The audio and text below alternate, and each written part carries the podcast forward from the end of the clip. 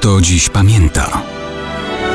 Datownik historyczny prezentuje Maciej Korkuć.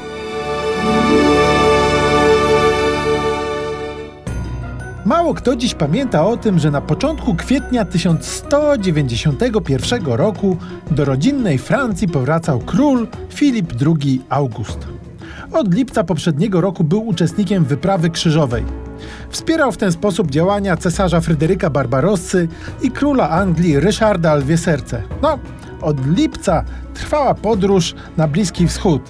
Armia zimowała jeszcze na Sycylii, a dopiero wiosną kolejnego roku dotarła drogą morską pod obleganą przez krzyżowców Akkę.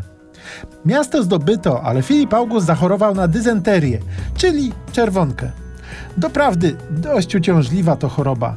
Stąd król zostawił swoje wojska pod wodzą księcia Burgundii, a sam powrócił na statku do Francji. A właśnie, powrócił do Królestwa Francji. Mało kto bowiem pamięta, że to za czasów tego władcy, panującego niemal pół wieku, taka nazwa zaczęła na dobre funkcjonować jako tytuł królewski. Wcześniej zarówno Filip August, jak i wszyscy jego poprzednicy byli po prostu królami Franków.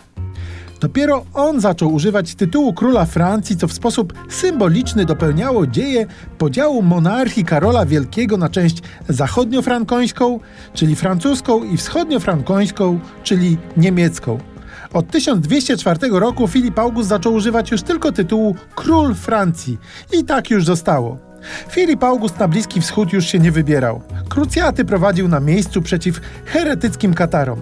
Zajął się reformowaniem i umacnianiem królestwa, poszerzył francuskie panowanie nad północnymi księstwami z Normandią, Andegawenią i Bretanią na czele.